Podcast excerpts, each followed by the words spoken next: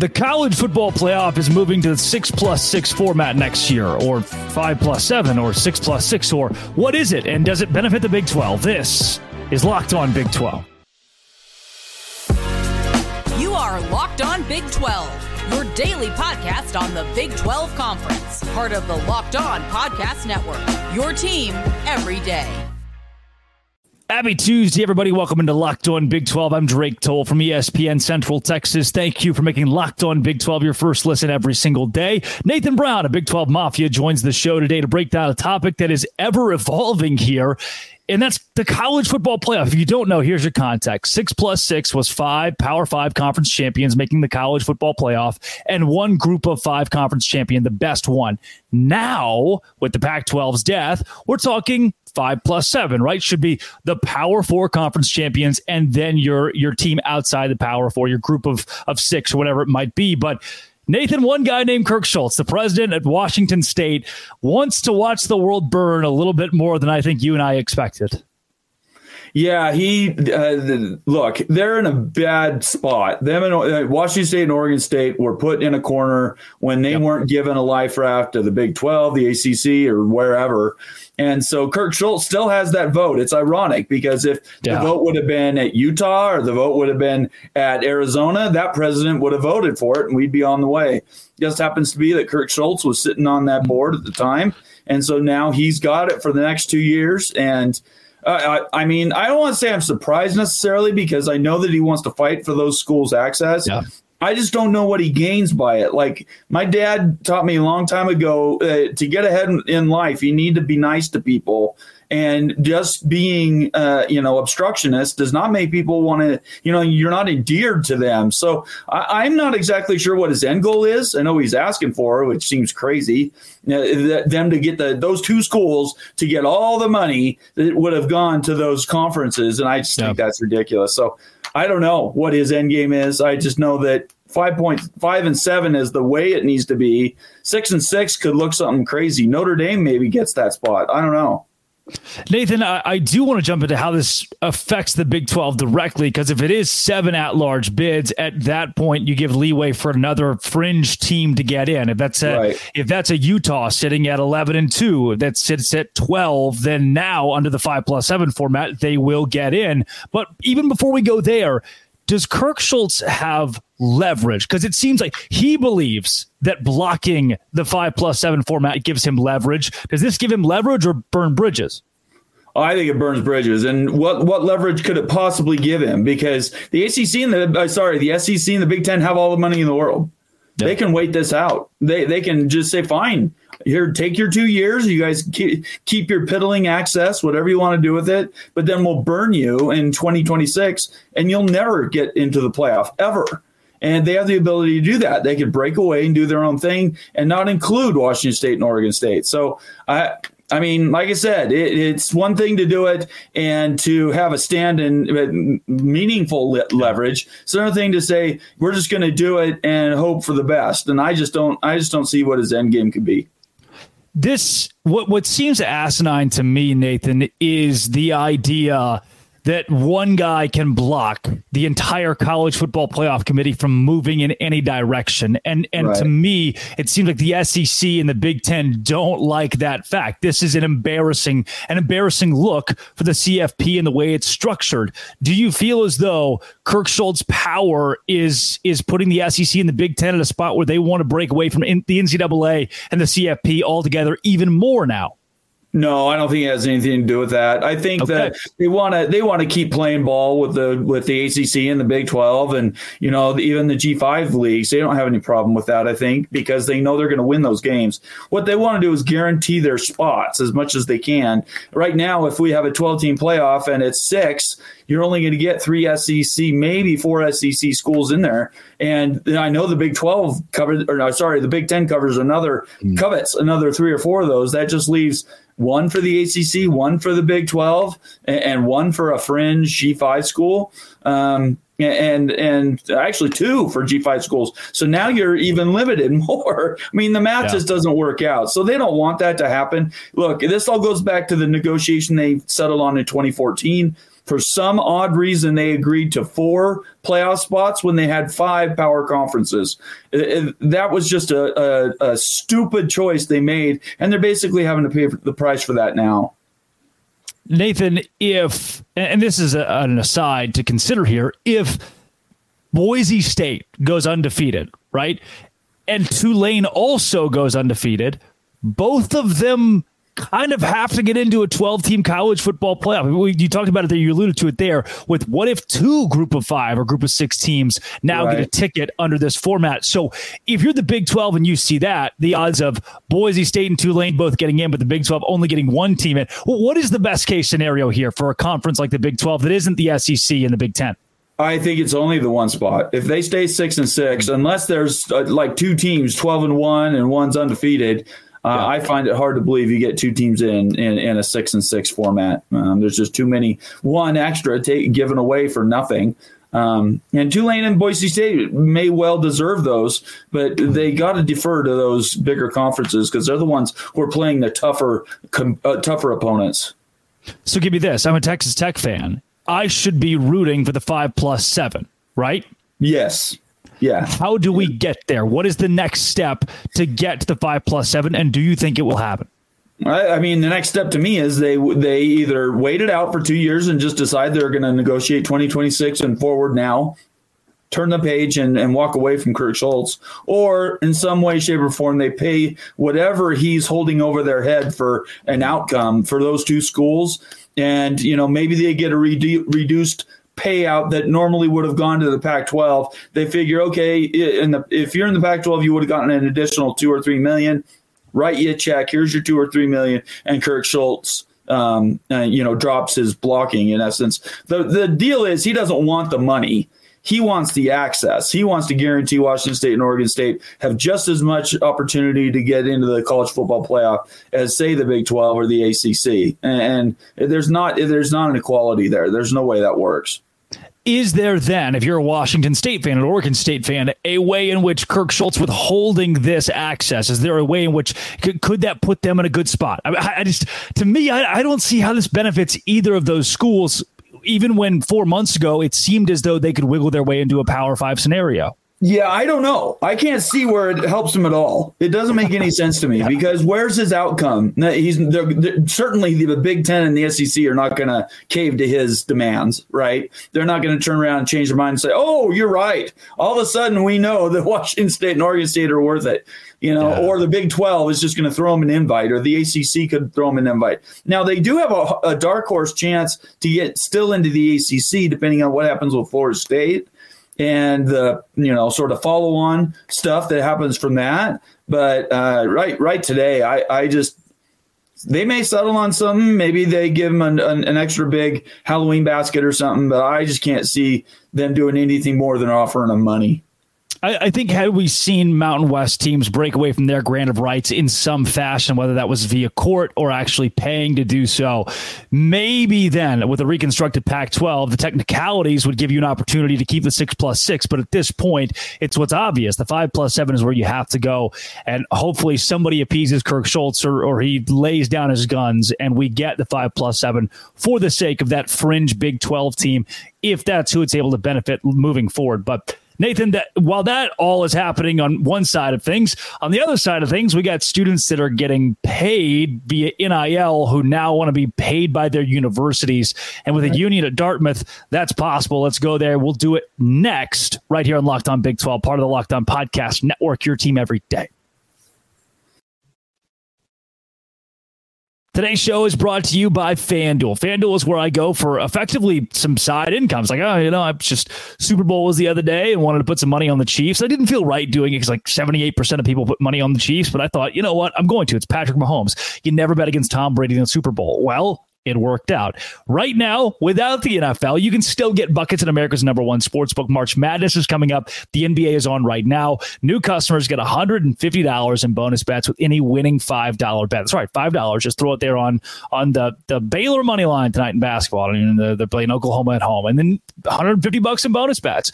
And that's quick bets, live same game parlays, exclusive props, all kinds of stuff in the FanDuel app options, baby. Visit fanduel.com slash locked on to shoot your shot. Fanduel, the official sports book of the NBA.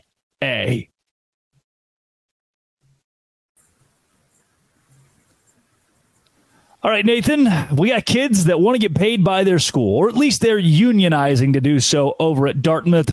And this, to the, my first, my reaction to this, Charlie Baker, the NCAA president, has already put a proposal forward of schools directly paying athletes and the rich getting richer, creating a, a super division amongst teams that could pay their student athletes 30 30,000 more or more a year now that Dartmouth students actually unionized, this feels like a, a, a, fever dream for what the NCAA president wants to do moving forward.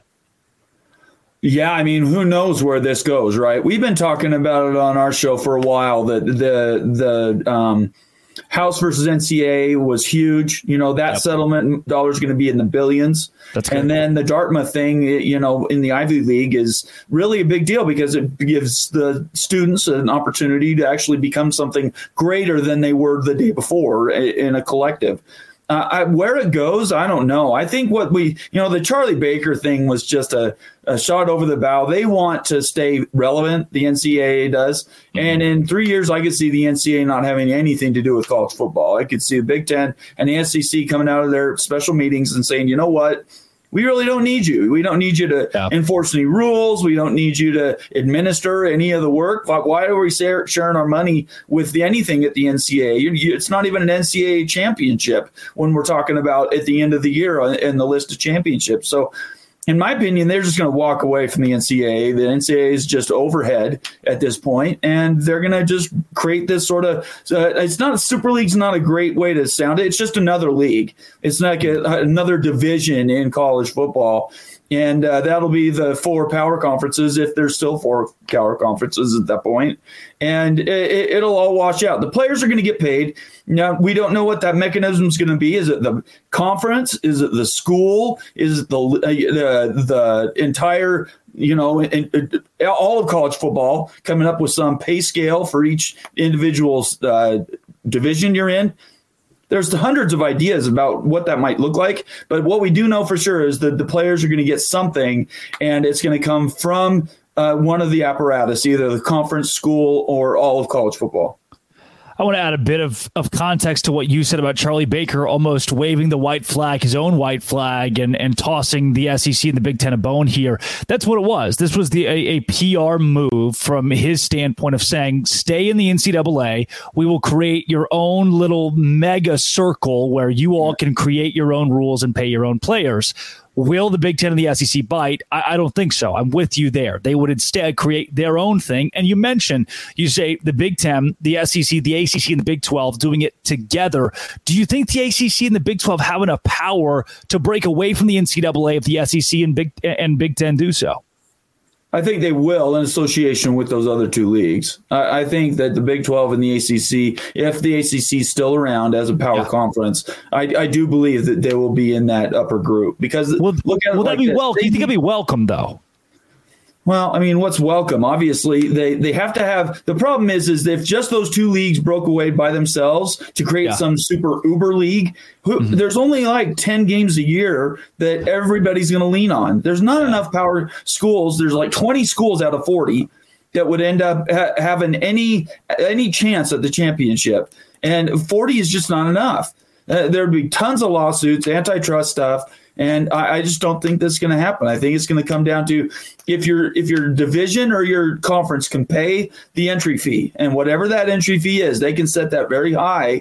Then they show the level of commitment to play at that higher level, pay the players what what they need to be at that higher level. Then anybody could really be in it as long as they're willing to pay the price if if these schools break away from the NCAA, what does it do to non-revenue sports or even basketball?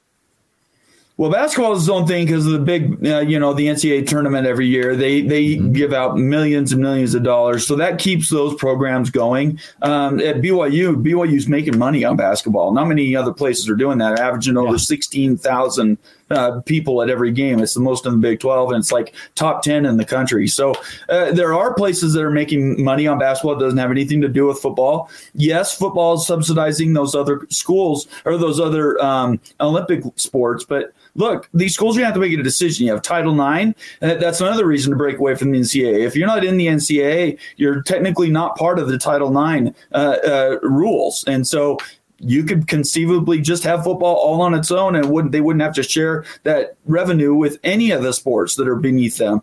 Um, I think that's where the Big Ten and the SEC want to be because they can take the, the remainder of the money and they can keep all of their Olympic sports running really without ad infinitum. It can go forever because of the amounts of money they're going to be making. It's going to be tough for the Big Ten, Big Twelve, and the ACC to do the exact same thing because even though they're making a, you know a portion of that, they're only making thirty or forty percent of that money, maybe in a good year, 50% of that money, it's going to be very difficult to keep those Olympic sports going. So at BYU, I think there's 31 Olympic sports. I could be wrong on that. that they may have changed the number, but uh, to keep those others going, they use football to do that. So I don't know. I mean, these are all decisions. Each one of these schools and conferences are going to have to decide whether they can uh, pay the freight to be up in this upper league.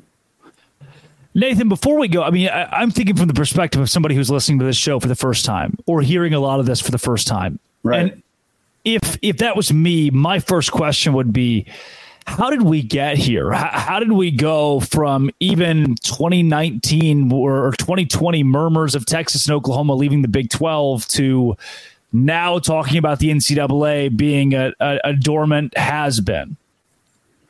Well, the NCAA did it to themselves. They've had many, many opportunities in the last 20, 30 years to make the changes, the progressive changes they would need to to stay ahead of this. You know, when the Ed O'Bannon uh, lawsuit happened for basketball, they treated that like it was like the end game, right? They fought against that uh, until they finally lost. They should have gone with O'Bannon, gotten together and said, you know what, let's be pro- proactive. Uh, look, uh, the money has always been disproportionate for the players. The players don't get any health care past their time at the school. They don't get any residuals for their uniform numbers or anything that goes uh, as they pass through the, the school. And that's not fair. It, it, and we live in a, in a capitalist society. The people doing the labor should get a portion of the, the winnings, as it were. And the NCAA just didn't want to be a part of that. They wanted to continue to hoard the money that they did. Uh, in my opinion, in a corrupt fashion, the NCAA is not run in a in a forthright way in, in decades, really. And so the way we got here is they let it get out of hand. And then the conferences then are also culpable because they didn't try when they did their negotiation in 2014, they didn't build in anything like this. They said, yeah. "Oh, it's just another con- uh, contract it'll go 8 years, 10 years."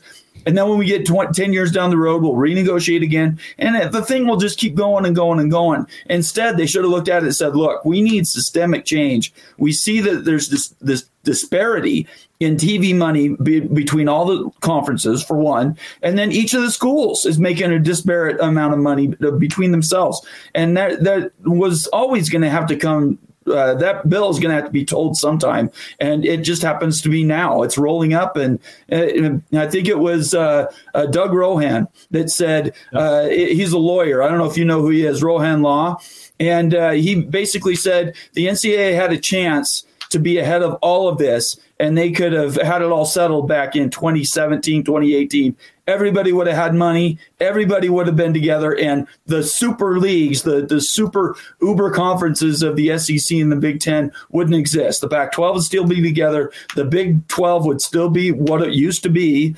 And yeah. everybody would have been sharing equally. Instead they set it up broken and now we are where we are we're in a mess, the middle of a mess, Nathan. And uh, schools have realized it, athletes have realized it, and that is what has gotten us to this point. So yeah. I, would like to go a little more detailed into the Big 12 and the schedule that, that Brett Yormark and company released a couple of weeks ago. I haven't talked to you about it yet, but I was peeved that the the Holy War wasn't played on rivalry week. Let's get your thoughts on it coming up next, right here on Locked On Big 12, part of the Locked On Podcast Network, your team every day. Today's show is brought to you by eBay Motors. Passion, drive, and patience. What brings home the winning trophy is also what keeps your ride or die alive. eBay Motors has everything you need to maintain your vehicle and level it up to peak performance from superchargers, roof racks, exhaust kits, LED headlights, and more. Whether you're into speed, power, or style, eBay Motors has got you covered. 122 million parts for your number one ride or die. You'll always find exactly what you're looking for, and eBay's guaranteed fit means it's guaranteed to fit your ride. eBay Motors, you're burning rubber, not cash. With all the parts, all the prices you want, it's easy to turn your car into the MVP and bring home the win. Keep your ride or die alive at ebaymotors.com. Eligible items only. Exclusions apply. eBay guaranteed fit only available to U.S. customers. That is eBay Motors. Visit them today. All right, Nathan. BYU, Utah. It is the biggest rivalry in the Big 12. Any given year, it's a top five rivalry in college football. I truly believe that. And Brett Yormark had an opportunity to put this rivalry on rivalry week. Instead, he opted for Arizona, Arizona State to represent the conference. Um, I guess I get it in essence, right? Block things up, break things off, don't compete with Alabama, Auburn. But to me, I think you've de- delegitimized what, what Big 12 competition is when you take your biggest game and you don't put it in the biggest moment. I, I, would have to agree with you. I mean, I get the the economic sense and the idea that more people will watch when when they're not pulled in so many directions like you are on on rivalry weekend.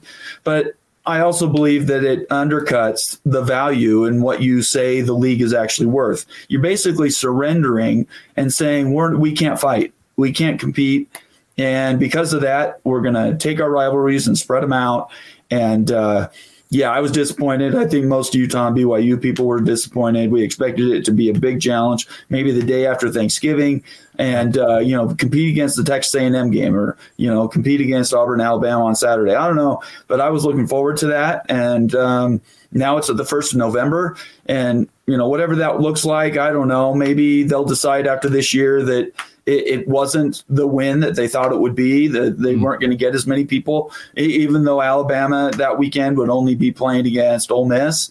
Um, but look, we're always going to be the Big 12 is always going to be stepping up and fighting against those bigger conferences. Those bigger yep. conferences almost every week have something you can com- compete and say that's a rivalry. So um, yeah, I don't know. I, well, time will tell. Well, the TV numbers will really dictate what happens with that. But I think putting in in surrendering it so that it's not the end of the month uh, in November, I, I just yeah, it hurt my heart a little bit to me, Nathan, the Big 12 told us there is no XYZ way, no algorithm, no formula for how the games were slotted. The only thing they wanted to do was stay away from the big matchups in college football and try to uplift the Big 12 on weekends that didn't have big games in the SEC or the Big 10. But I, I, if that's if that's the thing, if there's true autonomy for your scheduler, they can do effectively whatever they want except for put games on rivalry week.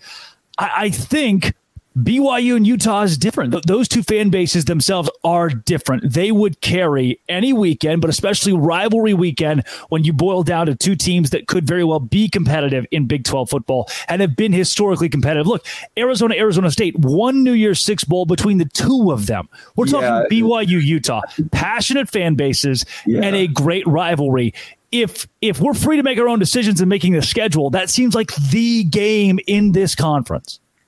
I don't know what they're thinking. I mean, why bring in Utah if you're not going to maximize the the effect of the Holy War? Why why why try to take that and use it as a as a, a, a duplicator or a, a massive multiplier uh, to bring in new fans? It was a great opportunity to highlight something that would show the world on top of the Big 12 mm-hmm. this is what our brand can do, right? Um, it's, it's, surrendering it and moving it, saying we don't think it can be good enough, or saying we just need to have more numbers on off weeks.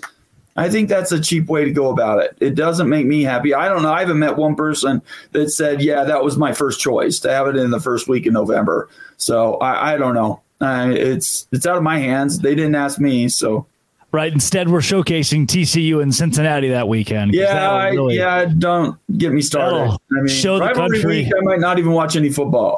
yeah, uh, Nathan. Before we let you go here, the the schedule as a whole, were you happy, unhappy? What, what did you? Because there were a couple teams who have, you know, six road trips in eight weeks. What did you think about what Brett Yormark rolled out? You want to be honest? I mean, yeah. be honest. Yeah. I think I think he made the the schedule for Utah the easiest that they could possibly do. Uh, Utah has the easiest path to the college football playoff, yeah. and I think Yormark knows this. Uh, they have a team coming back that is loaded, and um, their their their uh, schedule is not tough at all. Can I can I pause you there? Because already, yeah. Nathan, somebody's going to the comment section to type. Of course, the BYU guy would say that, but no, no, no, no. Utah, he's right, and, yeah. and that's okay. It doesn't dilute how good Utah is, but if you look at the schedule, it's the easiest one in the Big Twelve. It really is. Their only tough game of the entire year outside of BYU is they have to travel to UCF on the last weekend of the year. Mm-hmm. Yeah. And so UCF maybe is able to do something, but in my opinion, they looked at the odds and they looked yeah. at every team coming back and they wanted to reinforce how strong the Big 12 was. And in doing that, they gave them, of all the schedules they could give them, they gave them the easiest. And I would challenge anybody. You, there's my name on on Twitter. Uh-huh. Find me, send me a message, and tell me why Utah's schedule is justified against some of the ones that BYU schedule is horrendous. Yeah. BYU has one of the most difficult schedules in, in all of college football next year. So, uh, and I know that's going to happen from year to year, but yeah, I, I just here here in Utah, people just shook their heads and go, okay, we know what's going on there. Yeah. Um, I actually think that 10 and 1 or 11 and 0 Utah, I do believe they'll be good and the schedule's easy enough, will go into Orlando and lose. I think that it, it, would be very Kyle Whittingham to have already locked in a spot in the Big 12 championship game and then just lose to UCF on the yeah. road where you're favored by seven. But uh, we'll see how it all shakes out, Nathan. Between now and then, you'll be covered it very closely with all your work from YouTube to Twitter to uh, you name it. Where can people find what you do day in and day out? Uh, Big 12 Mafia on Twitter. We've also started a college football mafia. You can put those both in and they'll pop up. Uh, we're covering all things Big 12 and college football in general. We cover realignment, we cover news, uh, like we just talk, talked about legislation, House versus NCAA, and these other things that most people don't pay attention to. They just don't get into the minutia. That's what my team does, and, and the guys on my show really understand what is going on, and we look behind what is normally reported, and we give you stuff that hopefully maybe nobody else could provide, and uh, we don't tell you what to think we provide the data and then allow you guys to join in the conversation. So I invite, invite everybody to follow me there at Big 12 Mafia, or sorry, at B12 Mafia on Twitter, or just type in Big 12 Mafia on YouTube, and uh, it'll take right take you right to us. And anytime Nathan invites you over for steak, he makes a hell of a ribeye, so you better accept it. that was that was good meat. That's true. It was that good. Was good it was meat. good. Nathan, thanks for joining the show today. You bet. Thank you very much, Drake. I appreciate the invitation. Absolutely, my friend. For everybody else out there, I will be back tomorrow talking basketball. They're playing basketball. We're talking basketball here on. Thanks for making it your first listen every single day. Locked on. Dose Grande.